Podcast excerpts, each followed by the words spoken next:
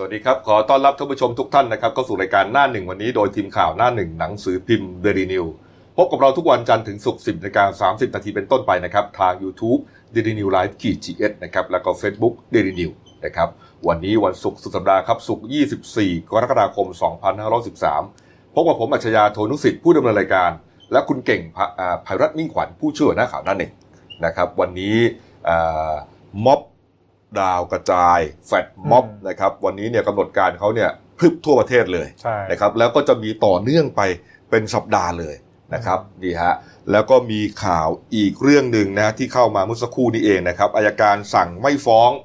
อารวมแล้วตอนนี้ก็คือทุกข้อกล่าวหาแล้วนะครับกรณีของขับรถโดยประมาทเป็นเหตุให้ผู้อื่นถึงแก่ความตายนะครับข้อหานี้ก็ไม่ฟ้องด้วยนะครับอ่าคุณบอส อยู่วิทยาครับกรณีที่ไปขับรถชนตำรวจตายอืมนะฮะเมื่อปี 55ครับนะครับนี่ครับเป็นข่าวใหญ่เลยนะครับ เดี๋ยวเราจะเล่าให้ฟังนะครับว่าที่มาที่ไปเป็นยังไงนะครับเอ่อเรื่องแรกนะฮะไปดูเรื่องม็อบก่อนนะครับ หลังจากที่กลุ่มเยาวชนปลดแอกหรือว่าฟียูธนะครับเขารวมตัวกันจัดกิจกรรมแฟดม็อบนะครับแล้วก็ชู 3 นิ้วนะฮะเรียกร้องอ่ารัฐบาล 3 ข้อด้วยกันนะครับหยุดคุกคามประชาชน ยุบสภาแล้วก็ร่างรัฐธรรมนูญใหม่นะครับอ่าจุดที่เป็นอ่า จุดประกายนะฮะของม็อบในครั้งนี้นะฮะก็คือเกิดขึ้นที่อนุสาวรีย์ประชาธิปไตยใช่เมื่อวันเสาร์ที่ผ่านมานะครับแล้วก็พอวันอาทิตย์นะฮะก่อนต่อเนื่องไปที่หัวเมืองใหญ่ๆนะครับเชียงใหม่และอุบลราชธานี จากนั้นเป็นต้นมาครับก็เรียกว่าหลายพื้นที่ฮะในประเทศไทยเนี่ยเริ่มมีม็อบในลักษณะเนี้ย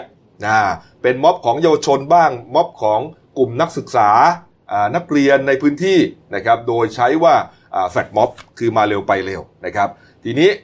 ปัญหามันก็คืออยู่ที่กรุงเทพมหานครนี่แหละครับก็เพราะว่าอ่ากลุ่มใหญ่เนี่ยเขาเตรียมจะชุมนุมกันวันนี้นะคุณเก่งฮะคือ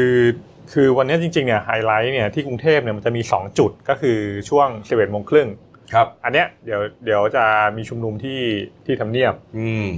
แล้วก็ตรงจุดทำเนียบเนี่ยมีรายงานข่าวมาว่าท่านนายกเนี่ยสั่งสั่งเสริมเสริมกำลังนะครับ ก็คือว่าสั่งฝ่ายความมั่นคงเนี่ยไปไปเพิ่มกำลัง เพราะว่าเขากลัวว่าเอ่อม็อบเนี่ยเขาจะไปทำกิจกรรมเชิงสัญลักษณ์ไงอืมฉายสงฉายแสงผูกผ้านู่นนี่นั่นอะไรเงี้ยครับมันก็จะมันมันก็จะกระทบเยอะ แล้วก็ส่วนช่วงเย็นเนี่ยมันจะมีการประชุมที่มหาวิทยาลัยเกษตร บางเขนหน้าหอหอใหญ่ ถ้าเกิดยังจำได้ช่วงต้นปีอะอ่าที่มีมีชุมนุมอะใช่รู้ตอนนั้นคนคนไปเยอะมากนะ ใช่ครับใช่ครับนี่ฮะอืมเอ่อพูดถึงที่ทำเนียบรัฐบาลครับ ก็เป็นกลุ่มนวชีวินนะครับ โดยการนำของนายสุประโชตกระต่ายป้องนะครับก็เขาเนี่ยปักหลักนะฮะอยู่ที่นั่นอ่าเรียกว่าอดอดอาหารประท้วงใช่นะครับ มาตั้งหลายวันแล้วล่ะนะครับอืมแล้วก็วันนี้เนี่ยเป็นวันที่อ่าเขาจะอ่ามีกำหนดในการอดข้าว นะฮะนี่ฮะก็ตั้งแต่ 10นาฬิกา20 นาทีนะครับกลุ่มแนวร่วมนวชีวิน แล้วก็กลุ่มภาคีสาลายานะครับมีกำหนดชุมนุมแบบแฟดม็อบนะครับที่หน้าทำเนียบรัฐบาลนะครับนี่แล้วตรงเนี้ยก็เป็นเหตุให้ท่านนายกเนี่ยรู้สึกว่ามันมันมันเริ่มที่จะทำให้รัฐบาลอาจจะลำคาแล้วล่ะ คือคือมันเป็นทำเนียบเนี่ยเป็นพื้นที่เชิงสัญลักษณ์ไงเพราะว่าเป็นอืมศูนย์กลางอำนาจการบริหารประเทศอืมซึ่งซึ่งที่ที่ผ่านผ่านมาเนี่ยถ้าเกิดม็อบม็อบมาเนี่ยเขาก็จะพยายามผลักดันแบบไม่ให้มาที่ทำเนียบแต่ส่วนใหญ่ทุกม็อบอะไม่ว่าจะเป็นม็อบเกษตรกรม็อบใช่สมัชชาคนจนอะไรต่างๆ ก็อยากมาที่ทำเนียบนี่แหละ แต่แต่แต่บอกบอกไว้ก่อนนะ มาทำเนียบรอบเนี้ยนายกไม่อยู่อืมไปเชียงใหม่อ๋อไปปลูกปลาเอาเหรอคุณชอนจะไปด้วยหรือเปล่า คุณจอนไม่น่าจะไปนะ ไปไปปลูกป่ากับบิ๊กป้อมไปครับประธานวันอืนี้ม ก็คือถ้าเกิดไปก็ไม่เจอแหละ ก็คือได้ได้แต่ชุมนุม เออนะฮะก็แต่ก็ไม่เป็นไรไงมันก็อืมถือว่าเป็นการอะสัญลักษณ์ของการแสดงออกนะครับ คือคือคือประเด็นแฟนม็อบเนี่ยจริงๆเนี่ยมันต้องมองข้ามช็อตไปเลยนะ ตั้งแต่วันที่ 18 กรกฎาคมเนี่ยอืมเขาขีดเส้นตายสองสัปดาห์ครับ มันจะชนกับวันที่ 1 กรกฎาเพราะฉะนั้นหมายความว่าระหว่างเนี้ยมันเป็นการเช็คกระแสแล้วก็รวมพลังครับ ถ้าเกิดว่ากระแสมันไปต่อเนื่องเนี่ย ไม่แน่นะ วันที่หนึ่งเนี่ยคนจะเยอะกว่าวันที่สิบแปดด้วยซ้ำ เพราะว่ามันมันจะมีหลายหลายประเด็นมามาพร้อมกันก็อย่างอย่างเช่น ประเด็นที่พี่กบบอกตั้งแต่ตอนแรกอะเรื่องเรื่องคุณบอสอะครับกระดิ่งแดงเนี่ยเผลอๆเนี่ยคนคนที่ไม่ไม่พอใจประเด็นเนี้ยมันจะไปร่วมด้วยซ้ำด้วยนะอันจริงมันเป็นมันเป็นเรื่องของความรู้สึกว่าความยุติธรรมเนี่ยมันเลือกปฏิบัติไงๆอืมเออใช่นี่ฮะแล้วก็อ่าประมาณใกล้ๆเที่ยงนะครับ วันนี้ที่ทำเนียบรัฐบาลนะครับ ก็เป็นการชุมนุมของนี่แหละกลุ่มนวชีวินนะครับ ส่วนช่วงเย็นอืม ประมาณ4ี่โมงเย็นห้าโมงเย็นนะครับก็จะมีอีกกลุ่มหนึ่งนะครับอันนี้กลุ่มอ่าชุมนุมที่มหาวิทยาลัยเกษตรศาสตร์บางเขนเนี่ยใกล้ๆใกล้ๆกับออฟฟิศเรานี่แหละ ใช่แล้วก็นะครับตามตามต่างจังหวัดเนี่ยก็จะมีพัทลุงอืมมีกระบี่ มีโคราชมีอุดรแล้วก็มีลำพูนก็จะคู่ขนานกันไปครับกระจายนี่ฮะแล้วก็เดี๋ยวเดนิวไลฟ์จีเอสนะครับยูทูบนะฮะแล้วก็ Facebook ช่องเดลินิวส์นะครับก็น่าจะไปถ่ายทอดสดสัญญาณให้ชมนะครับนี่ฮะนอกจาก ในกรุงเทพมหานครแล้วนะครับอืมก็ยังมีอีกหลายกลุ่มหลายม็อบเหลือเกินนะฮะในที่เราบอกว่าพรึบทั่วประเทศเนี่ยนะฮะในหลายพื้นที่เนี่ยอะลองเข้าไปดูกันนะครับ อันนี้เป็นอ่าเป็นกราฟิกนะครับที่เขาทำขึ้นมานะครับ เราก็ไปเอามาให้ดูนะครับ ว่าอะมันมีที่ไหนกันบ้างนะฮะลองไปดูกันครับนี่ฮะร้อยเอ็ดก็ไม่เอาอ่าอีสานซีบอทนนี่ครับอยุธยาจะไม่ทนอีกต่อไปนี่อะทีนี้ก็ค่อย ๆ เข้ามาครับ นี่นี่ฮะที่แพร่ครับ นี่ห้าโมงเย็นที่สวนสุขภาพนะครับ นี่วันเสาร์นี่คือพรุ่งนี้นะใช่อันนี้ที่เราพูดก่อนหน้านี้คือวันนี้อืมนะครับที่เกษตรและทำเนียบรัฐบาลนะ แต่ว่าอันนี้มีอีกอันหนึงครับนี่ฮะวันเสาร์25 กรกฎาคมนี้ใส่ทุกเอ่อใส่ชุดดำไว้ทุกทั่วประเทศนะฮะเดินไล่โจรปล้นชาตินะครับ นัดกันตรงราชประสงค์นะครับ แล้วก็จะเดินไปที่อนุสาวรีย์ชัยสมรภูมิฮะเวลา5โมงเย็นไอ้ไอ้ช่วงเดินเดินเนี่ยน่าน่ากังวลใช่ คือว่าถ้าเกิดอยู่อยู่กับที่เนี่ยมันมันยังคุมได้ได้ไงว่าความปลอดพงปลอดภัยอืมช่วงเดินเนี่ยต้องจับตาดูดีนี่ฮะอะก็ค่อย ๆเข้ามาเนี่ยนะครับเนี่ยรวบรวมเรารวบรวมไว้เนี่ยนะครับคนลำพูนจะไม่ทนอ่าโคราชจะไม่ทนนี่อะไปเลยฮะมีอันเดียวก็ไปเลย ใครทนสมุดปราการจะไม่ทน 17นาฬิกาวันเสาร์เจอกันโอ้โหนี่ฮะร้อยเอ็ดเราไม่เอาเผด็จการ อืมนี่ภาคใต้มาแล้ว นี่ครับเอ่อ นครสวรรค์ก็มาพุธยี่สิบเก้าห้าโมงเย็นที่อนุเอ่ออุทยานสวรรค์นี่ครับ รู้สึกว่าเหมือนกับว่าพรุ่งนี้จะเยอะเลยนะวันเสาร์อะเก่งๆคือจริง ๆ ผมผมเป็นห่วงนะ เพราะว่าอ่ากระแสแฟลตม็อบเนี่ย มันมาต่อเนื่องแล้วก็ครับเยอะ อืมสิ่งที่มันจะเกิดต่อมาเนี่ยก็คือว่ามันจะมีม็อบอีกกลุ่มหนึ่งครับ กลุ่มสนับสนุนรัฐบาลมาแน่อืมๆคือคือวันนี้มันมีการส่งสัญญาณแล้วแหละมามาจากที่บกทบเพราะว่า ทางคุณสาธิตเซเซเกาเนี่ย ที่เป็นนักธุรกิจอินเดีย วันนี้เขาจะรวมกลุ่มไปที่บกทบนะคนรวย เออ เพราะว่าเขาเขาจะไปไปยื่นเรื่องหมิ่นหมิ่นหมิ่นสถาบันเบื้องสูงอืมที่บกทบด้วยซ้ำอันเนี้ยมันจะเป็นสัญญาณเตือนเตือนแล้ว อันนี้เป็นอีกกลุ่มหนึ่งอืมว่าหลังจากเนี้ยมันมันจะมีกระบวนการ อาจจะเผลอๆจะม็อบชนม็อบเลยหรือเปล่าอันนี้ต้องระวังอืมอืมนี่ครับนี่ฮะก็เอ่อต้องระวังกันหน่อยแล้วกันนะครับอืมเพราะว่าเอ่อคือ หมายถึงกลุ่มที่เขาเชียร์รัฐบาลเนี่ยอืมหรือกลุ่มที่อยู่ฝากเนี้ยอืมนะเขาก็คงจะเอ่อไม่ไม่ไม่ไม่ไม่ไม่ทนให้ให้อีกฝากฝากหนึ่งเนี่ยชุมนุมกันอยู่ฝ่ายเดียวใช่แต่แต่ว่าถ้าเกิดตามประวัติศาสตร์เนี่ยในในระยะยาวเนี่ยม็อบเยาวชนเนี่ยจะชนะเสมอ เพราะว่าเขาเขามีมีมีในตัวของเวลาไงอืมเขามีเวลาอยู่อีกนานไงอืมเออในการที่จะอยู่ในการที่จะขับเคลื่อนต่อครับนี่ครับเอ่อเห็นว่าเมื่อวานนี้ที่ประชุมสภาผู้แทนราษฎรก็มีการพิจารณายติด่วนเรื่องเกี่ยวกับม็อบเนี่ยนะคุณเก่งฮะอืมครั ใช่บผมก็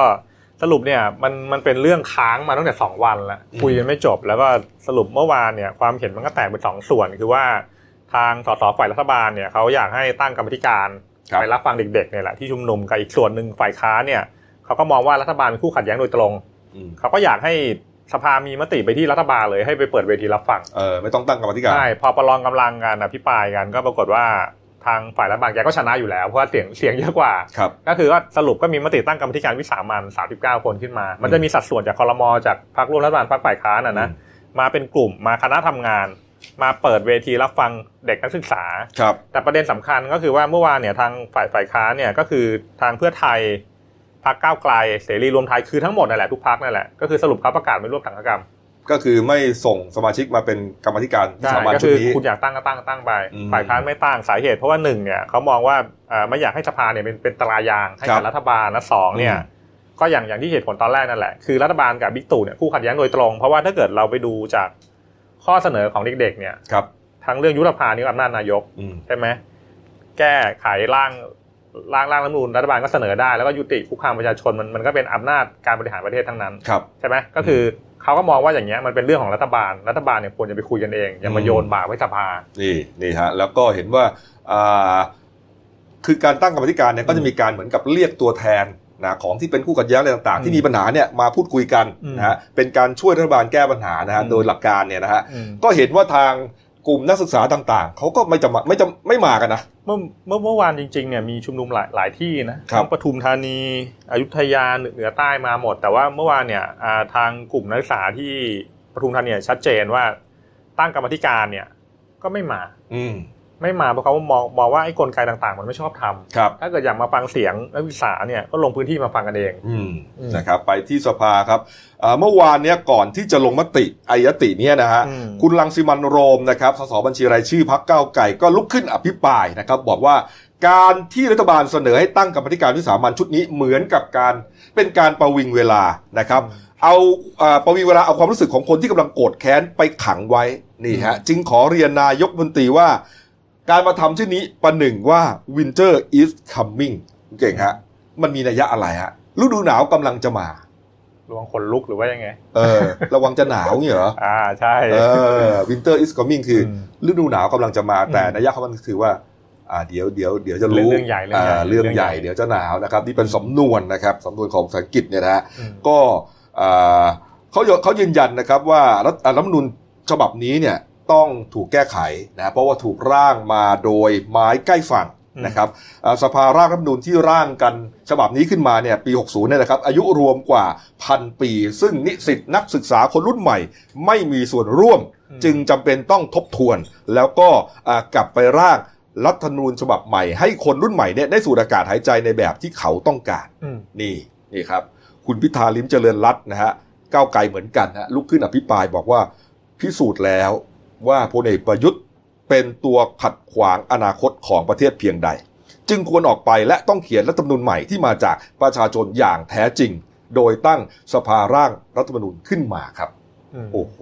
นี่อันนี้ก็คือเป็นเกมในสภาเนี่ยฮะนี่คือเป็นงานการเมืองในสภานี่ครับ สถานการณ์มันก็ร้อนแรงนะอืมนอกสภาก็ร้อนครับ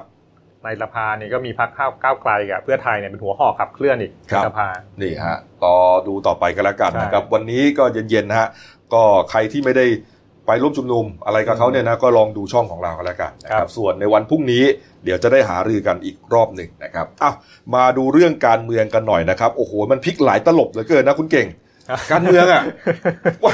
คือวันก่อนเนี่ยหนังสือพิมพ์ยังพาดหัวอยู่เลยว่าเออเอ่ออะไรอะนรุมน นรุมนแห้วใช่ไหมอืมเอ่ออดอดได้เก้าอี้รัฐมนตรีปรากฏว่าวันนี้จะได้นั่งรัฐมนตรีช่วยอีกแล้ว มันมันพลิกไปพลิกมาหลายตลบเหลือเกิน เดี๋ยวพรุ่งนี้ก็พลิกอีกหรือเปล่า นั่นน่ะดิก็เดี๋ยวเดี๋ยวรอทีเดียวเลยเลยหรือเปล่าแต่ว่าเมื่อวานมันมีความความคืบหน้านะสำนักเลขาธิการคณะรัฐมนตรีเนี่ยเขาครัก็บแจ้ง แจ้งให้อ่าคนที่มีรายชื่อเป็นว่าที่รัฐมนตรีเนี่ยทยอยยื่นประวัติ ก็เมื่อวานก็ชัดเจนแล้วแหละว่าคุณอเนกเหล่าธรรมทัศน์เนี่ยจากรวมพลังประชาชาติไทยเนี่ยก็ให้ลูกชายกับหลานสาวเขามา คือส่คุณงประวัติคือคุณอเนกเนี่ยได้เก้าอี้อยู่แล้วอืมปัญหาคือได้เก้าอี้กระทรวงไหนไงใช่เออ เพราะว่าอ่ายังไงก็ตามเนี่ยตอนนั้นเนี่ย คุณสุเทพเนี่ยไม่ยอมปล่อยอืมถูกไหมอ่าแรงงานเนี่ยต้องให้คุณอเนกได้ไปนะครับใช่นี่ฮะอะแต่ไม่เป็นไร เอาประเด็นนี้ก่อนว่าสรุปเมื่อวานนี้มีคนไปยื่นเรื่องคุณสมบัติแล้ว ใช่ก็คือสรุปคุณคุณอเนกเนี่ย ยื่นคุณสมบัติโป๊ะละของรวมพลังประชาชาติไทยแล้วก็คุณคุณสุเทพเทือกสุบรรณเนี่ย นักข่าวเราเราเนี่ยโทรจริงๆอะโทรโทรไปสัมภาษณ์นะผมโทรโทรคุยละก็คือ โทรโทรไปสัมภาษณ์คุณสุเทพก็แกก็ไม่กักเลยนะอืมก็บอกเลยว่านายกเนี่ยโทรมาหา ขอสลับเก้าอี้อืมเออ ก็คือขอขอกระทรวงแรงงานไป แล้วก็เอากระทรวงอุดมศึกษาเนี่ย มามาให้ทางพรรครวมพลังประชาชาติไทยครับเท่ากับตอนตอนนี้ก็ค่อนข้างชัดแล้วแหละว่าในส่วนของพลังประชาอ่าของพรรคคุณสุเทพเนี่ย ก็อาจจะได้ดูต้อง แกแกแกก็คงจะไม่ค่อยเต็มใจเท่าไหร่อะนะแต่ว่าสถานการณ์บังคับ ดูอุดมศึกษานั่นดิก็บอกอืมนายกโทรไปหาเองเลยใช่นี่ฮะนี่นักข่าวก็ถามนายกเรื่องนี้นะครับ ว่าได้โทรไปจริงหรือเปล่าอืมจริงๆอะทั้งทั้งบิ๊กตู่บิ๊กป้อมเมื่อวานโดยโดยทางการเมืองแกก็ไม่ตอบนะครับว่าว่าโทรแต่ว่าคุณสุเทพเนี่ยแกแกคงมีอะไรในใจอะอ้าวก็ก็แกอยากบอกไงก็เพราะแกไม่อยากให้ไงใช่ไม่อยากให้ก็เลยอยากบอกนะก็เลยอยากบอกว่ามันเกิดอะไรขึ้นนะเออแต่นายกก็ตอบคำถามนักข่าว ที่ถามไปเรื่องนั้นบอกว่าเอ๊ะทำไมผมต้องบอกทำไมอยากรู้ทุกเรื่องเลยอะเออมันเป็นการบริหารงานของผม เออดีฮะสรุปตอนตอนตอนนี้ก็คือว่าท่านนายกเนี่ยพยายามจะบริหารความขัดแย้งไงครับจากเดิมที่ความขัดแย้งมันอยู่ในพลังประชารัฐเนี่ยจำนวนมากเนี่ยอืมพองทายไปให้พรรคร่วมประชาพลังประชาชาติไทยก่อนหน่อยบางส่วนเพื่อให้ครับพลังประชารัฐเนี่ยมันไม่กระเพื่อมครับเพราะว่าตอนนี้พลังประชาอ่าพลังประชารัฐเนี่ยรายชื่อมันค่อนข้างจะนิ่งแล้วก็คือว่า คุณอนุชานาคาสาย อันนี้ก็น่าจะเป็นรัฐมนตรีประจำสำนักนายกครับ แล้วก็คุณสุชาติชมกลิ่นนะครับ อันนี้ก็น่าจะมานั่งกระทรวงแรงงานแล้วล่ะ เพราะว่าเขาต้องทำเรื่องค้ามนุษย์ด้วย แล้วก็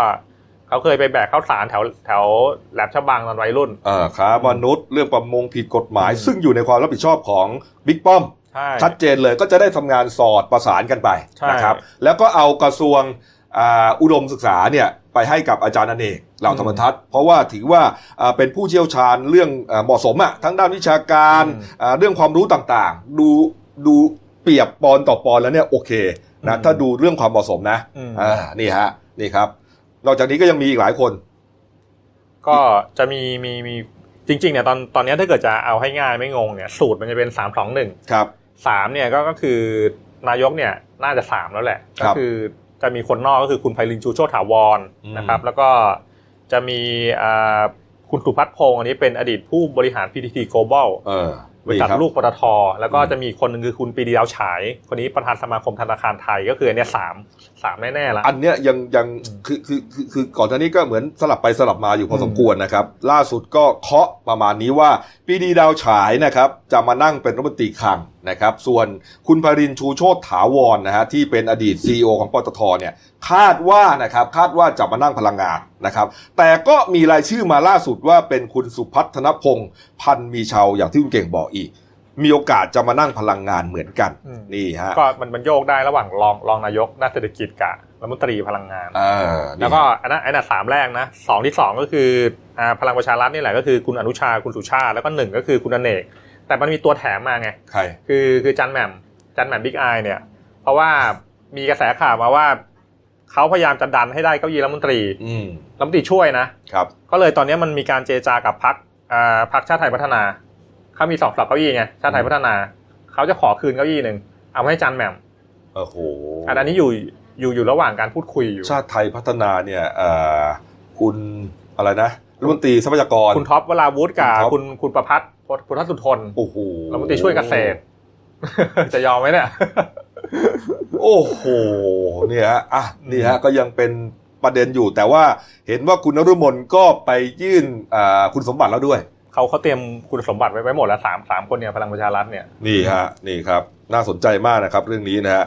ว่ากันต่อไปแล้วกัรันบนะครับ นี่อะการเมืองพอสมควรนะฮะครับเก่งครับครับผมไปดูเรื่องที่เกริดไว้นะครับ เรื่องของอายการสั่งไม่ฟ้องนะครับ นายวรยุทธ์อยู่วิทยาหรือว่าบอสนะครับอ่าทายาทบริษัทเครื่องดื่มชูกำลังยี่ห้อดัง ในทุกข้อกล่าวหานะครับนี่ฮะอ่า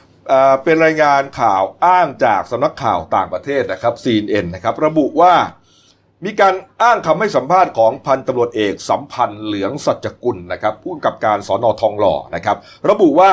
ทางตำรวจได้รับแจ้งจากสำนักงานอายการ เรื่องการตัดสินใจไม่สั่งฟ้องนายวรยุทธ์อยู่วิทยานะครับเมื่อวันที่ 12 มิถุนายนที่ผ่านมา ซึ่งเจ้าหน้าที่ได้แจ้งเรื่องนี้ต่อนายวรยุทธ์และเพิกถอนหมายจับแล้วครับนี่ฮะ ซีเอ็นยังเห็นเนื้อหาในจดหมายที่สนทองหล่อส่งไปยังบ้านของนายวรยุทธ์ในกรุงเทพมหานครด้วยนะครับโดยเนื้อความในจดหมายระบุว่า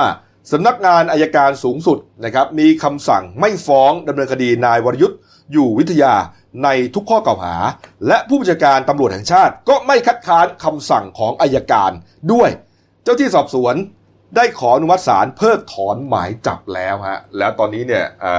นายบอสเนี่ยอยู่ต่างประเทศ ทีนี้ก็สามารถเดินทางกลับประเทศไทยได้แล้วอืมนะครับโหประเด็นนี้นี่น่าสนใจมากนะครับ เพราะว่าเอ่อสังคมเนี่ยให้ความสนใจนะครับ เหตุเรื่องนี้นะฮะย้อนไปคร่าวๆ เกิดตั้งแต่ปี 55 ครับครับ8ปีที่แล้วครับเอ่อนายวรยุทธ์เนี่ยนะฮะขับรถนะฮะเฟอร์รารี่นะครับชนดาบตำรวจวิเชียนนะครับกันประเสริฐนะฮะเป็นตำรวจพบหมู่ป้องกันและปราบปรามสอนอทองหล่อนะครับขับชนแล้วลากไปไกล หลายสิบเมตรฮะอืมนะครับ ไม่ใช่ชนแล้วก็ตายทันทีนะฮะครับคือลากไปด้วยฮะช่วงประมาณเช้ามืดนะฮะลากไปด้วยนะครับ แล้วก็หนีอืมตำรวจก็ตามไป โดยตามจากเอ่ออะไรอะคราบน้ำมันเครื่องโอ้โหมันตามได้อยู่แล้วใช่ไหมเออเออตามไปจนถึงหน้าบ้านนะฮะอ่าคือเลี้ยวไปตรงไหนก็ไปได้หมดเพราะมันรั่วไปเป็นทางเลยอ่าครับนะครับ แล้วสุดท้ายก็ไปหยุดอยู่ที่บ้านของเอ่อนั่นแหละ นายวรยุทธ์นี่แหละอืมเป็นเรียกว่าเป็นคลือหาดเลยอะแถวแถวๆสุขุมวิทนั่นแหละฮะนี่ฮะจนเป็นเรื่องตอนนั้นเนี่ยเอ่อถูกตั้งข้อกล่าวหานะครับขับรถอ่าขณะมึนเมานะครับขับรถโดยประมาทเป็นเหตุให้ผู้อื่นถึงแก่ความตายขับรถเร็วเกินกว่ากฎหมายกำหนด เป็นเหตุให้ผู้อื่นถึงแก่ความตาย และไม่หยุดรถให้ความช่วยเหลือผู้ถูกชน หลายข้อหาด้วยกัน ก่อนหน้านี้ทุกข้อกล่าวหานะครับ เรียกว่าอ่าหมดอายุความครับไปทั้งหมด นะครับเหลืออยู่ข้อหาเดียวนะครับ ก็คือขับรถโดยประมาทเป็นอื่นให้ผู้อื่นถึงแก่ความตายเนี่ยอ่าจะหมดจะหมดอายุความในปีอ่าในอีกหลายปีนะครับ อีก 7 ปีนะรู้สึกว่าจะหมดปี 70อืมนะครับ แต่ปรากฏว่าเอ่ออายการกลับทำอะไรอะ บอกว่าสำนวนของตำรวจที่ส่งไปเนี่ยอ่าไม่ไม่ไม่รอบคอบไม่รัดกลุ่มอืมนี่ฮะไม่รัดกลุ่มก็เลยสั่งไม่ฟ้อง ประเด็นก็คือว่าทางตำรวจเนี่ย หมายถึงเอ่อสำนักงานตำรวจแห่งชาติเนี่ยโดยพบตรเนี่ยก็ไม่ได้คัดค้านด้วย เออ โอ้โห เรื่องนี้นี่ถ้านามสกุลโทนุสิทธิ์หรือว่านามสกุลมิ่งขวัญอย่างนี้นะติดคุกแต่วันแรกเลยฮะ คือคือจริง ๆ ประเด็นวันเนี้ยทั้งอายการแล้วก็ทางทางตำรวจเนี่ยต้องออกมาชี้แจงนะ ใช่ไง ใช่ เพราะว่ามันเป็นเรื่องใหญ่แล้วก็อย่างที่ผมบอกอะ ท้ายสุดเนี่ย มันก็อาจจะไปโยงกับเรื่องชุมนุมด้วยซ้ำ ถ้าเกิดคนที่ไม่พอใจไปเป็นแนวร่วมให้เขาอีก ใช่ไงอืมเอออย่างที่บอกไงว่าเอ่อความยุติธรรมมันมันไม่เท่าเทียมกันจริง ๆ อะเอออืมคนที่คนที่เอ่ออันนี้อะไรฮะกำลังแถลงอยู่อ๋อนี่ฮะล่าสุดนะครับเอ่อพันตุเอกกฤษณะพัฒนาเจริญนะครับโฆษกตรนะครับกำลังแถลงคดีนี้เลย ประเด็นปัญหาว่าทำไมตำรวจเนี่ยถึงไม่คัดค้านที่อายการเนี่ยสั่งไม่ฟ้องอ่านะครับแล้วทำไมไม่ทำสำนวน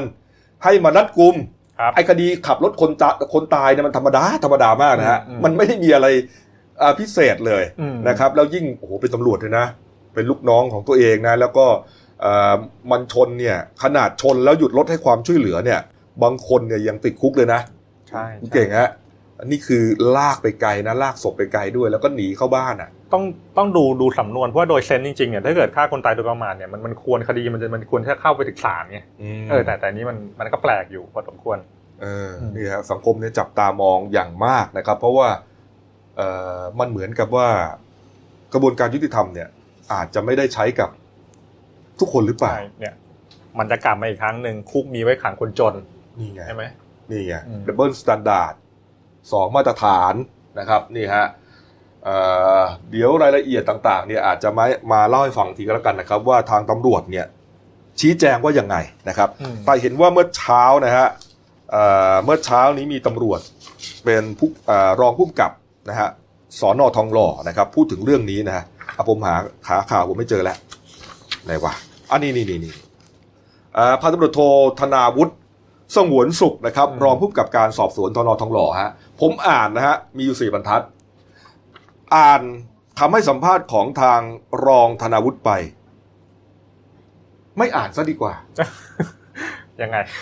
คือเหมือนไม่มีอะไรฮะเหมือนไม่มีอะไรอ๋อเหรอเออบอกเนี้ยบอกว่าเอ่อกรณีอายการมีคำสั่งไม่ฟ้องนายวรยุทธ์หรือบอสอยู่วิทยา ผมเป็นหัวหน้าพนักงานสอบสวนของนสนทองหล่อ ดังนั้นจึงต้องลงนามในเอกสารดังกล่าว ซึ่งเป็นขั้นตอนของกฎหมาย คดีที่เกิดขึ้นนี้ผมไม่ได้ทำสำนวนตั้งแต่ต้น อย่างไรก็ดีเมื่ออายการมีคำสั่งมาแบบนี้ ทางตำรวจจะต้องเป็นคนลงนาม แจ้งให้ทราบว่าคดีเป็นอันยุติแล้วตามขั้นตอนปกติ เสมือนเป็นไปรษณีย์แจ้งข่าวเท่านั้น ตอนนี้เท่ากับว่านายวรยุทธ์ไม่ได้ถูกฟ้องคดีเป็นผู้ต้องหาแล้ว ก็สามารถเดินทางกลับประเทศไทยได้ตามปกติ อ่า เอาสิ นี่ตำรวจเป็นแค่ไปรษณีย์แจ้งข่าวเท่านั้นอืมเออเขาก็มาก็ว่ากันไป นี่ฮะ เออ เดี๋ยวคดีนี้นะฮะน่าจะอ่าเป็นอีกหนึ่งที่คึกโครมพอสมควรนะครับว่าเอ่อทำคดีมาเนี่ยเท่าไหร่อะแปดปีแล้วอะอืมเออตั้งแต่ปีห้าคุณเก่งตอนนี้หกสามเนี่ยฮะอืมสุดท้ายก็อ่า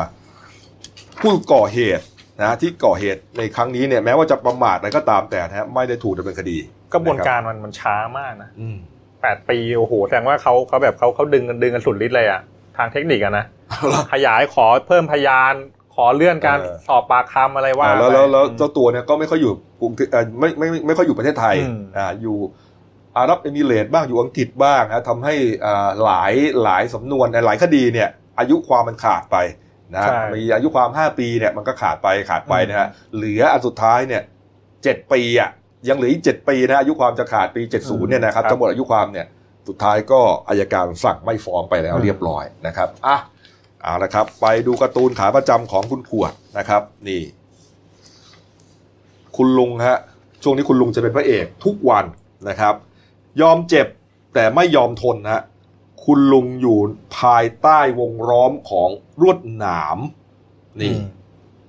นี่ฮะลูกหนามฮะหมายความว่าอะไรฮะหมายความว่าอะไร ก็เก่งนี่ไงไอ้นี่ไงสามนิ้วเนี่ยคือแฟลตยอมท็ปเจ็บไม่ยอมทนเนี่ยหมายถึงนักศึกษานะฮะตอนนี้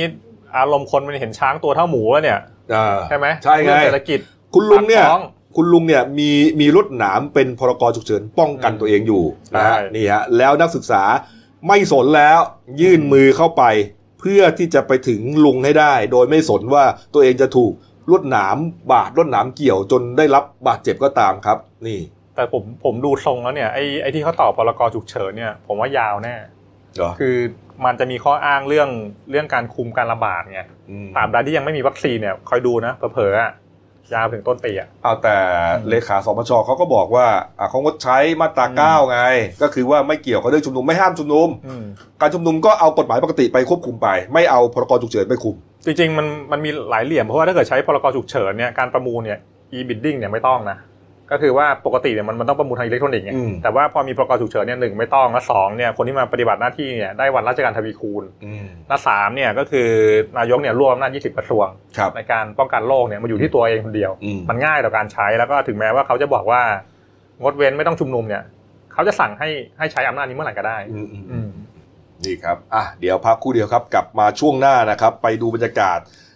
ซีอุยนะครับเมื่อวานนี้ก็ชาปนกิจไปแล้วนะครับ เดี๋ยวไปฟังคำสัมภาษณ์ของบุคคลที่น่าสนใจมากนะครับ แล้วก็อ่าไปดูเกณฑ์ทหารสุดคือฮาฮะน้องลูกเม่นฮะเป็นสาวประเภท 2 ไปโผล่จับไปโผล่เอ่อเกณฑ์ทหารด้วยครับโอ้โหทำให้บรรยากาศคึกคักเลยอืมนะครับ แล้วก็พลตำรวจเอกวิทยชัยทรงเมตตาครับกลับมารับราชการเป็นตำรวจอีกรอบหนึ่งแล้วนะครับ เมื่อวานนี้นายกลงนามในคำสั่งนะครับ พักครู่เดียวครับ เดี๋ยวกลับมาคุยข่าวมาต่อครับแป๊บเดียวครับ จากหน้าหนังสือพิมพ์ สู่หน้าจอมอนิเตอร์ พบกับรายการข่าวรูปแบบใหม่ หน้าหนึ่งวันนี้ โดยทีมข่าวหน้าหนึ่ง หนังสือพิมพ์เดลิวิวออกอากาศสดทาง YouTube d e l i n e w l i v e ขีดทีทุกวัน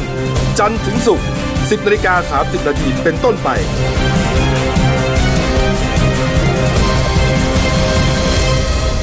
แล้วคุณจะได้รู้จักข่าวที่ลึกยิ่งขึ้น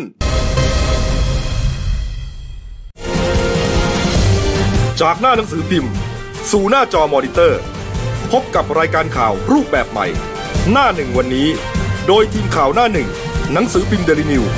ออกอากาศสดทาง YouTube d e l i n e w l i v e ขีดทีเทุกวันจันทร์ถึงศุกร์10นาฬิกา30นาทีเป็นต้นไป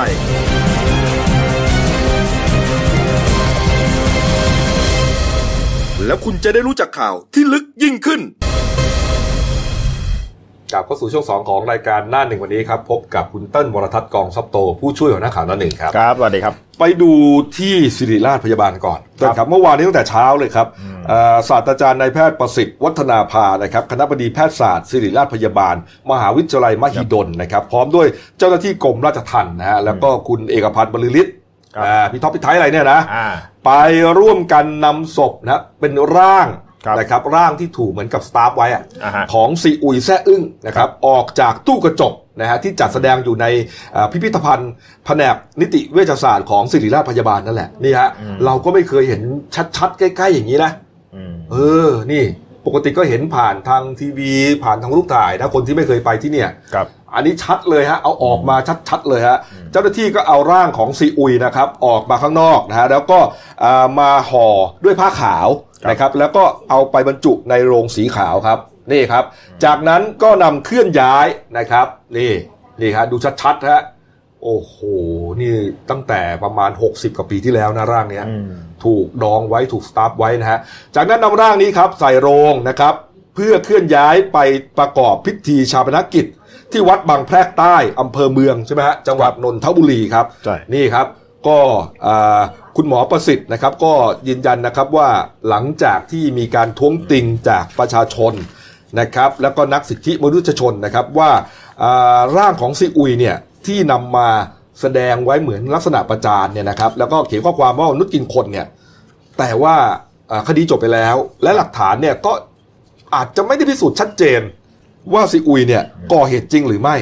น่าจะเป็นการละเมิดศพละเมิดสิทธิมนุษยชนหรือเปล่าใช่แม้ว่าเขาจะตายไปแล้วก็ตามมาอ่าอ่าทีนี้เรื่องก็ถึงกรมราชทัณฑ์นะครับ ก็เลยอาละตัดสินใจที่จะนำร่างนะครับของซีอุยเนี่ยไปชาปนกิจนะฮะไปเผาเพื่อให้ถ้าพูดเป็นภาษาว่าเราก็คือเหมือนให้ไปผุดไปเกิดซะคุณต้นนะอ่าเออให้ให้ใช่หมดเวรหมดกรรมกันไปครับนะครับนี่ฮะจากนั้นครับ เที่ยงครึ่งครับพันตำรวจเอกนรัตเสวตนันฮะอย่างที่เห็นฮะอธิบดีกรมราชทัณฑ์นะฮะ ก็เป็นประธานในพิธีชาปนกิจศพนายซีอุยนะครับ มีเอ่อคุณมนตรีบุญนาค ผู้บัญชาการเรือนจำบางขวางครับ พร้อมด้วยตัวแทนคณะกรรมการสิทธิมนุษยชนแห่งชาตินะครับ แล้วก็ชาวบ้านทับสแกเนี่ย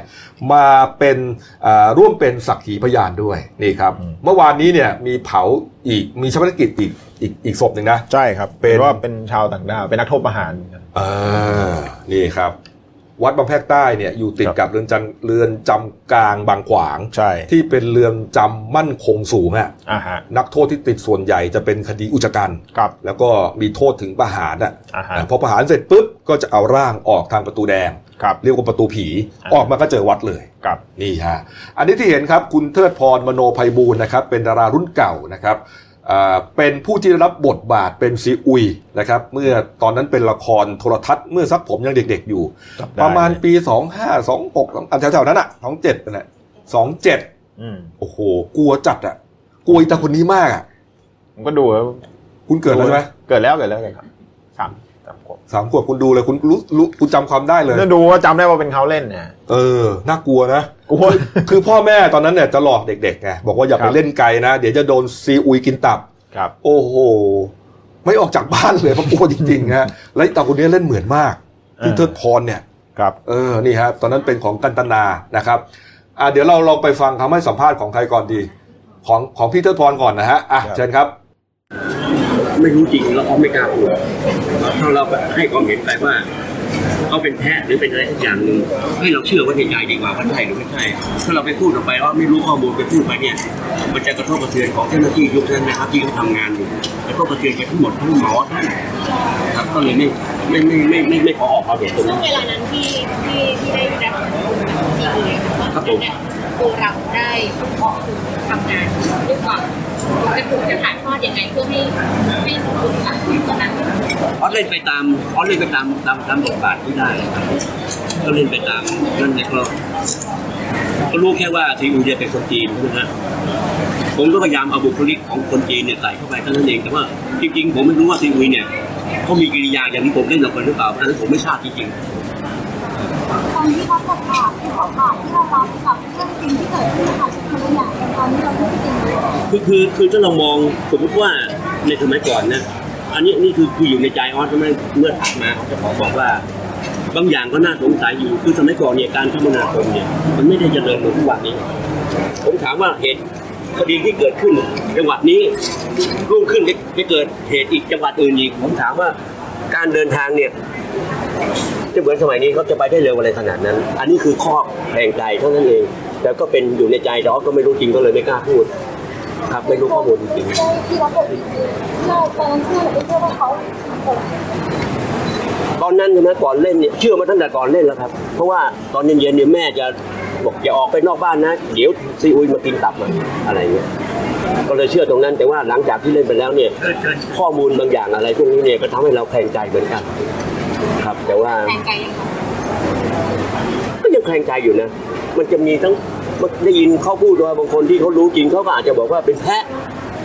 แต่เราไม่รู้จริงเราแค่เป็นผู้เล่นผู้แสดงเท่านั้นเองเราก็ไม่รู้ก็เลยไม่กล้าออกความเห็นตรงนี้ครับว่าใช่หรือไม่ใช่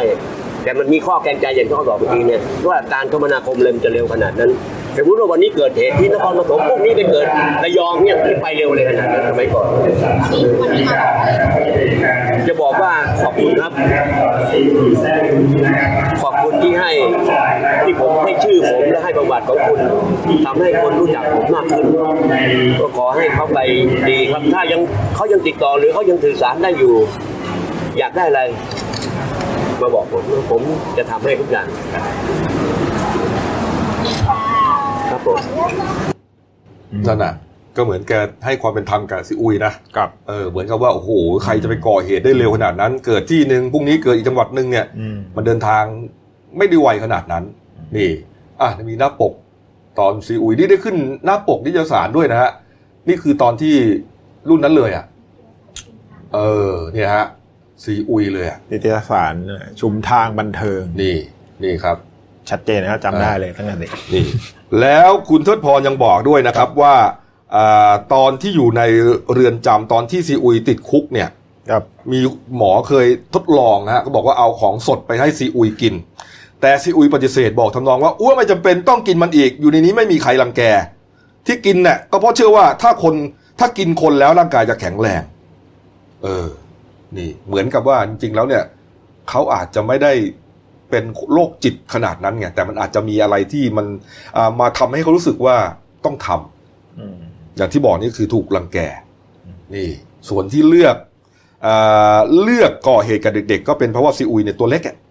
เอ่อคนจีนสมัยก่อนตัวเล็กไงสูงร้อยห้าสิบนิดเดียวไงไปทำกับผู้ใหญ่ก็ไม่ได้ก็เลย ต้องทำกับเด็ก ถ้าทำนะเออครับนี่ครับ นี่ แล้วพี่เตอร์พรก็บอกว่าหลังจากนี้ไปก็บอกอยากจะได้อะไรก็ให้ซีอุยมาเข้าฝันอ่าเดี๋ยวจะทำบุญส่งไปให้ทุกอย่างขอให้มาเข้าฝันก็แล้วกันนี่ครับนี่ครับ ในส่วนของอาพันตำรวจเอกนรัตน์เสเวตนันท์นะครับ อธิบดีกรมราชทัณฑ์นะฮะในฐานะประธานในพิธีชาปนกิจนะครับเมื่อวานนี้ครับก็ให้สัมภาษณ์ด้วยเช่นเดียวกันนะครับ เดี๋ยวลองไปฟังครับ ครับวันนี้ก็เป็นการชาปนกิจศพนะครับนายซีอุยนะครับหลังจากที่ในปีพุทธศักราช 2502 นะครับได้มีการประหารชีวิต เอ่อนายซีอุยนะครับ ในข้อหาฆ่าผู้อื่นนะครับ เป็นการฆาตกรรมต่อเนื่องหลายศพด้วยกันในหลายเขตจังหวัดนะครับศาลได้ตัดสินศาลฎีกาตัดสินให้ประหารชีวิตนะครับกรมราชทัณฑ์ในฐานะที่เป็นหน่วยงานบังคับโทษ ก็ได้ทำการประหารชีวิตด้วยการยิงเป้าที่เรือนจำบางขวางใกล้กับวัดที่เองนะครับ ปี 2502 นะครับ หลังจากนั้นเพื่อประโยชน์ในการศึกษาทางนิติเวชวิทยาศาสตร์นะครับ ก็ได้มีการส่งศพของซีอุยไปผ่าพิสูจน์ชันสูตรนะครับ ที่ โรงพยาบาลศิริราชนะครับ แล้วหลังจากนั้นร่างของเจ้าตัวก็ได้ตั้งแสดงไว้นะครับเพื่อเป็นวิทยาทานและเป็นครูใหญ่นะครับในเรื่องของการให้นักศึกษาแพทย์รวมทั้งบุคคลทั่วไปที่ได้เข้าไปชมนะครับนิทรรศการนะครับที่เป็นพิพิธภัณฑ์นะครับของทางศิริราชเอง เป็นเวลาประมาณ 60 ปีนะครับจากนั้นในปีที่แล้ว 2562 เนี่ย เนี่ยครับนี่ก็เป็นเอ่ออธิบายว่าทำไมจะต้องเอามาเผานะครับ ส่วนอัฐินะครับ ก็เห็นว่าบางส่วนอาจจะเก็บไว้ที่วัดบางแพรกใต้นะครับครับแต่ว่าอ่าบ้างก็บอกว่าจะขอแบ่งไปที่ไว้ที่อำเภอทับสแกนะครับ แต่บางคนก็บอกว่าน่าจะเอาไปลอยอังคารจะดีกว่า เพราะว่าไปที่ทับสแกเนี่ย ไม่มีญาติพี่น้องแล้วไงเออไม่มีคนดูแลก็ไม่รู้จะไปไว้ไหนอะครับ เออนี่ครับ อะก็ขอให้ถูกสู่สุคติกันแล้วกันนะครับครับเอาไปดูบรรยากาศที่เอ่อการเกณฑ์ทหารประจำปี 63 นะครับ หลังจากที่เลื่อนมาเนื่องจากโควิด -19 นะครับครับก็เอ่อเมื่อวานนี้นะครับ เมื่อวานนี้เนี่ยเป็นวันแรก ครับนะที่ให้เกณฑ์ทหารนะของปี 63 พร้อมกันทั่วประเทศเลยครับเติ้ลครับอ่าเมื่อวานเนี้ครับอ่าพลเอกอภิรัตคงสมพงศ์ผู้บัญชาการทหารบกนะฮะก็มอบหมายให้พลโทปราการประทับวานิชครับอ่าผู้บัญชาการหน่วยบัญชาการรักษาดินแดงนะไปอยู่ตรวจเยี่ยมอ่าที่สำนักงานเขตมินบุรีที่ก็วัดหลักสี่นะที่เป็นอ่าหน่วยคัดเลือกอ่าทหารครับทั้งหมดก็ปีนี้ จะคัดเลือกตั้งแต่วันที่ 23 ถึง9ที่23 กรกฎาคมถึง 9 สิงหาคม ก็อ่าที่มีเปลี่ยนแตแตกต่างจากปีก่อนๆก็คือจะเน้นการตรวจเลือกรูปแบบใหม่นะครับ เน้นกระชับรวดเร็ว เข้มงวดในการระยะรักษาระยะห่าง แล้วก็อ่าสวมหน้ากากอนามัยอืมอ่าส่วนญาติญาติๆที่มาเชียร์เนี่ย หรือว่ามาให้กำลังใจเนี่ย ก็ต้องเว้นระยะห่างระหว่างบุคคลตามนโยบาย New Normal อาจจะมาตีเกาะเคาะไม้ตีกองปงเป่งปงเป่งกินเหล้ากันไปไม่ได้แล้วโอ้โหเสียงดังก็ตะโกนนะเมื่อเมื่อก่อนเห็นว่าตะโกนนะเชียร์เป็นเชียร์บวยอะโอ้โหแบบดูเลยเอาเอากองมาตีกัน เเอาเอาจริงเอาฉากมาตีกันเฮ้พอดำอ่าพอดำอะไรนะพอจับแดงปุ๊บแดงดีใจกันดีใจ เพราะว่าลูกหลานตัวเองยังไม่ยังไม่ถึงไงเอออ่าแดงออกไปก่อนออกไปก่อนอะไรประไอ้มาณคนนี้ที่ดีใจเนี่ยก็คือคนที่ไม่ใช่ลูกหลานตัวเองไงครับโอ้โหพอดำปุ๊บโอ้เห็นไหมอ่าเออเนี่ยแต่ไฮไลท์จริงๆนะเมื่อวานนี้อยู่ที่พิษณุโลกครับใช่ฮะที่ที่ศูนย์ประสานงานแผนพัฒนาท้องถิ่นประจำอ่าอำเภอวัดโบดครับก็ซึ่งเป็นอ่าสถานตรวจคัดเลือกทหารกองเกิน 6 ตำบลด้วยกัน มีอ่าชายไทยที่อายุถึงเกณฑ์มาคัดเลือกทั้งหมดอี288 คนครับอ่าต้องการเขตนี้ต้องการอาหารเนี่ย58คนเท่านั้นมีสมัครแล้ว 23 คนอืมไฮไลท์อยู่ที่สาวประเภท 2 ที่เดินมาเดินทางมารายงานตัวครับ นายพานุพงศ์โอนวางหรือน้องลูกเม่นครับ อายุเดี๋ยวเดี๋ยวเดี๋ยว22 ปี นี่เลย นี่คือแฟนของคนที่มาตรวจเลือกป่ะ ไม่ใช่ นี่แหละครับ คุณพานุพงศ์โอนวางหรือนี่ น้องลูกเม่นเนี่ยฮะนี่น้องลูกเม่นนะโอ้เป็นผมผมก็เป็นอะไรฮะเรดาร์พังอะผมผมเดินอยู่ในท้องถนนผมก็คิดว่าเป็นผู้หญิง เออ น้องอายุ 22 ปีครับอ่าเป็นนักศึกษาชั้นปีที่ 4 สถาบันบัณฑิตพัฒนศิลป์วิทยาลัยนาฏศิลป์สุโขทัยครับ อืม ดีกรีเป็นนางงามสาวประเภท 2 ชนะเลิศมาแล้วหลายรางวัลครับ ล่าสุด ชนะเลิศรางวัลที่ 1 ในการประกวดสาวประเภท 2 ที่จังหวัดแพร่ ครับ ชนะเลิศการประกวดน้องนาน น้องนางบ้านนาจำแรงประเพณีวิ่งควายที่จังหวัดชนบุรี โอ้โหโอ้โหนี่แล้วฮะก็ดูนี่ดูภาพนี่นี่นี่นี่ใครจะไปรู้ว่าเป็นสาวประใช่เภทสองนี่ฮะนี่ก็น้องเขาเตรียมหลักฐานเป็นใบรับรองแพทย์มายืนยันนะก็ตอนนี้ขอผ่อนผันการเกณฑ์ทหารไปก่อนหันมางี้นี่เหมือนลิซ่าแบล็คพิงค์เลยนะเติ้ลอืมอืมอะดูดิใช่ไหมอืมอืมแหม ช่างเปรียบเทียบนะเอาเหมือนไหมล่ะกูดูดิตาโตๆนั่นน่ะอืมเออลิซ่าเขาได้ตรงตาไงใช่ไหมอืมโอ้ครับโหนี่ฮะน้องลูกเม่นฮะทำให้บรรยากาศที่ที่วัดโบสถ์อะที่พิษณุโลกอะโอ้คึกคักเลย นี่ครับ นี่ฮะคือฮาเลยเออเสียดายที่ไม่ได้สัมภาษณ์มานะเนี่ย อืมอ้าวครับก็จะมีอีกหลายวันนะครับจนครับถึงนู่นน่ะ แปดสิงหา เก้าเก้าเก้าสิงหาเก้าเก้าสิงหานะครับจากนี่ครับ เดิมนี่เขารู้สึกกันนะหนึ่งส่วนใหญ่มันจะเป็นหนึ่งถึงแปดเมษาใช่ มีมีแค่อาทิตย์เดียว ใช่ครับผมจำได้ ใช่ครับ อันนี้ก็แต่ตอนคือนี้ยืดยาวยืดเลยเลยเพราะว่าเพื่อที่จะแบ่ง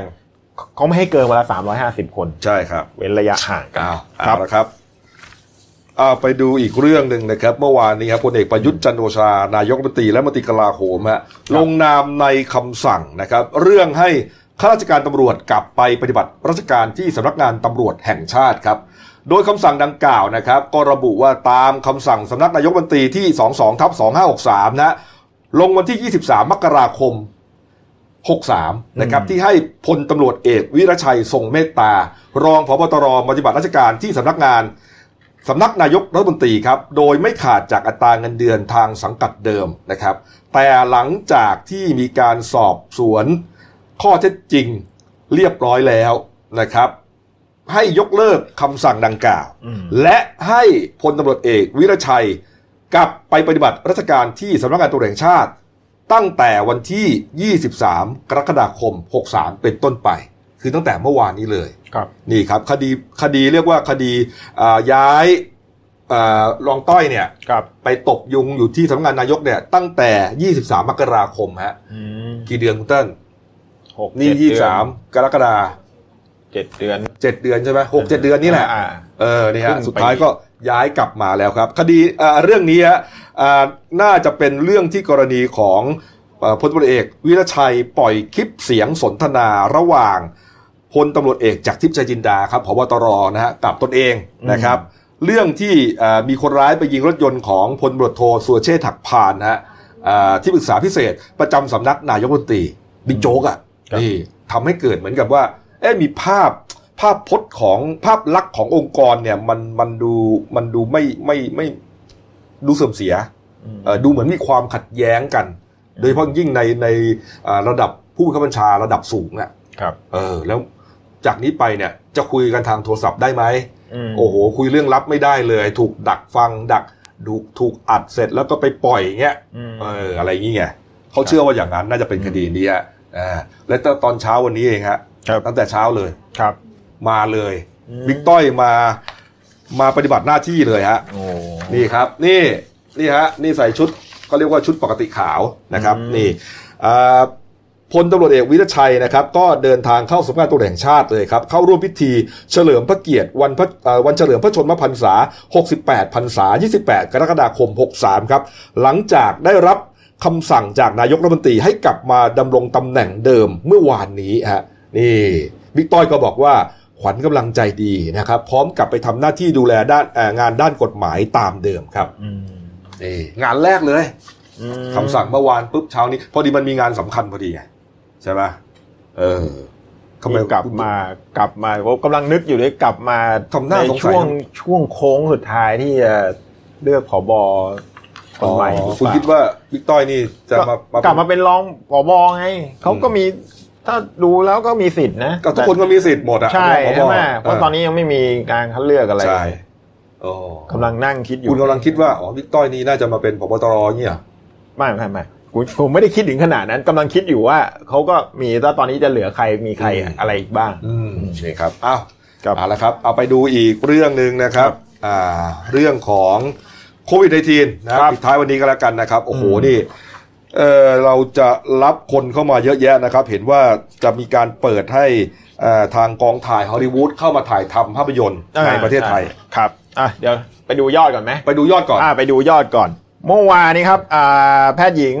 พันมภายงตระกูลครับผู้ช่วยโฆษกสบคเนี่ยก็แถลงว่ามีผู้ติดเชื้อใหม่ทั้งหมด 8 รายด้วยกัน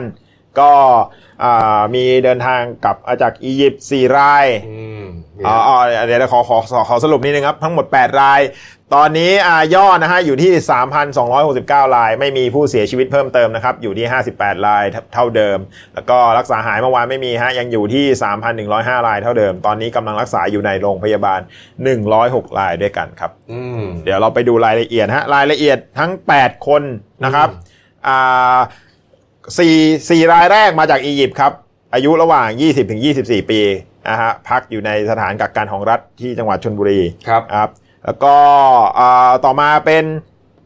อ่าชายไทย2ราย กลับมาจากซูดานนะฮะอ่าชายไทยและหญิงไทยขอโทษครับขอโทษครับ อายุ 20 ปี กลับมาจากซูดานพักในสถานที่กักกันของรัฐที่จังหวัดชนบุรีเช่นกันอืมแล้วก็อ่าสุดสองรายสุดท้ายครับ เป็นหญิงไทยอายุ 22 ปีและ 23 ปี กลับจากสหรัฐอเมริกาพักในสถาน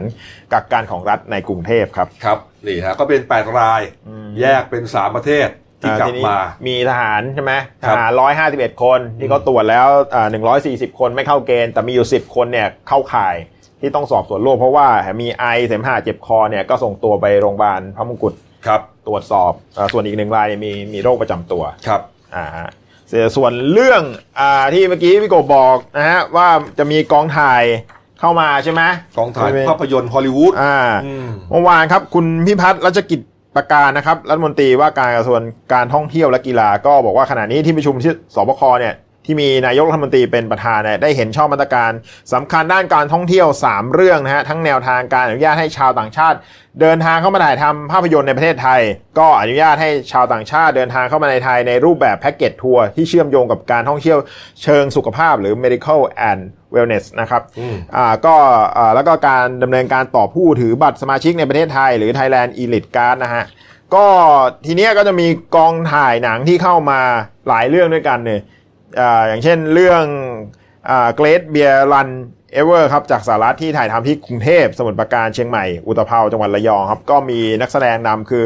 วิโก้มอร์เทนเซนนะครับ นี่ถ้าถ้าใครจำได้จะเป็นที่แสดงเป็นอารากอร์นในอืม The Lord of the Rings ครับอ่านะฮะแล้วก็เรื่อง Inversion จากสหราชอาณาจักรครับถ่ายทำที่กรุงเทพสมุทรปราการอ่าเน้นถ่ายทำในสตูดิโอมีนักแสดงนำคือซามูเอลแอลแจ็กสันครับโอ้นิกฟิวรี่นี่ฮะอ่านี่แล้วก็ลุคบาซี่ แล้วก็ยังมีเรื่องมิสซิสเชอร์ชิววอลนะฮะถ่ายทำที่กรุงเทพกระบี่ภูเก็ต มีนักแสดงนำคือนิโคลคิดแมนกับโคลินเฟิร์ธครับอันนั้นฮอลลีวูดไงอ่าฝั่งเอเชียก็มีครับเอเชียก็มีครับอ่าเกาหลีใต้ก็จะมานะครับ นักแสดงนำนะฮะพักซอจุน และอีจีอึนนี่อายุก็มาครับ นี่ฮะอืมโอ้นี่เรื่องดีมจากเกาหลีใต้ใช่ครับฝั่งยุโรปก็มีเหมือนกันครับครับผมฝั่งยุโรปก็มีนะอืมก็นะนี่ก็คือมาทั่วโลกอะ ครับสาเหตุก็เนื่องมาจากว่านี่แหละไอ้โควิดในทีนเรานี่แหละ เอาอยู่ไงอืม บ้านเราเนี่ยเอ่อปลอดจากโรค ครับ ในประเทศไม่มีเชื้อเลยอืม นะครับนี่ฮะขนาดมีทหารอียิปต์มาเพ่นพ่านถูกไหมครับ มีเชื้อด้วยแล้วมาเพ่นพ่านเนี่ย ก็ยังไม่ติดอะนี่คือเป็นเดชะบุญนะ ที่ที่ระยองเนี่ยเหลืออีกสองวันนะ เออ จะเข้าข่ายครบ 14 วันที่ต้องรอสอบสวนสอบสวนโลกอ่า น่าจะเหลือไม่เหลืติอดใช่ไหมไม่ไม่มีติดก็คุณสาธิตปิตุเตชะครับรัฐมนตรีช่วยสาธารณสุขก็บอกว่าก็ยืนยันว่าเที่ยวระยองเนี่ยก็อุ่นใจได้เลย เออเออในเห็สุน ดสัปดาห์นี้เนี่ยเขาคืนห้องกันเยอะเลยเพราะฉะนั้นเนี่ยรีบไปจองเลยเนี่ยตอนนี้ทันอืมเออ ไปเที่ยวระยองกันเลย ก็เห็นว่าทางรัฐบาลเนี่ยเตรียมคุณสาธิตบอกเลยนะทางรัฐบาลเตรียมงบไว้ 600 ล้านที่จะเอ่อไปขอซื้อเรื่อง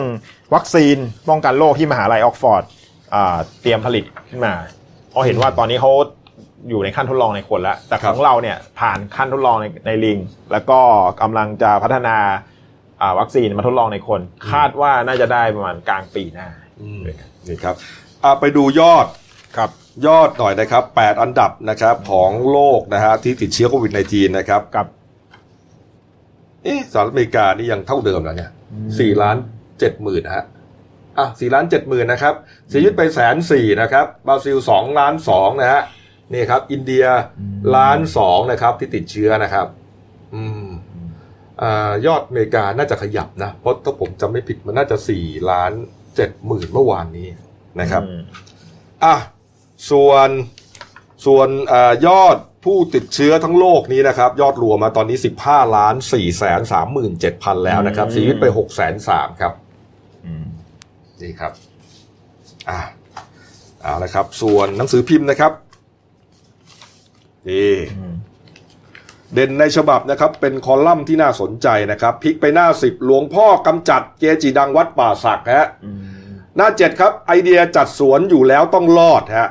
แล้วก็ไปดูหน้า19กันบ้างครับ เมนูเลิศรสสตรีทฟู้ดดังฮะเอ่อชิมอาหารดูซิว่าจะพาไปชิมเรื่องเออร้านอะไรนะครับ เมนูอะไรนะครับ ส่วนเรื่องสั้นของฉันนะครับ เรื่องที่ตีพิมพ์ลงในเดนิวฉบับวันเสาร์ที่ 25 กรกฎาคมนะครับนี่ฮะอ่าชื่อว่าเรื่องคุณสุประชัยนั่งลงค่ะอืมคุณสุประชัยนั่งลงค่ะ เขียนโดยเอ่อผู้ใช้นามปากกาว่ามหาจักรครับอืมแหมดีอ่าครับแล้วก็มีรายงานล่าสุดเข้ามาเมื่อสักครู่นี้เองครับครับอ่าสคบนะครับ ก็ได้แถลงนะครับ น่าจะเป็นหมอทวีสินวันนี้วันศุกร์นะฮะครับแถลงว่าผู้ติดเชื้อรายใหม่วันนี้10รายฮะอื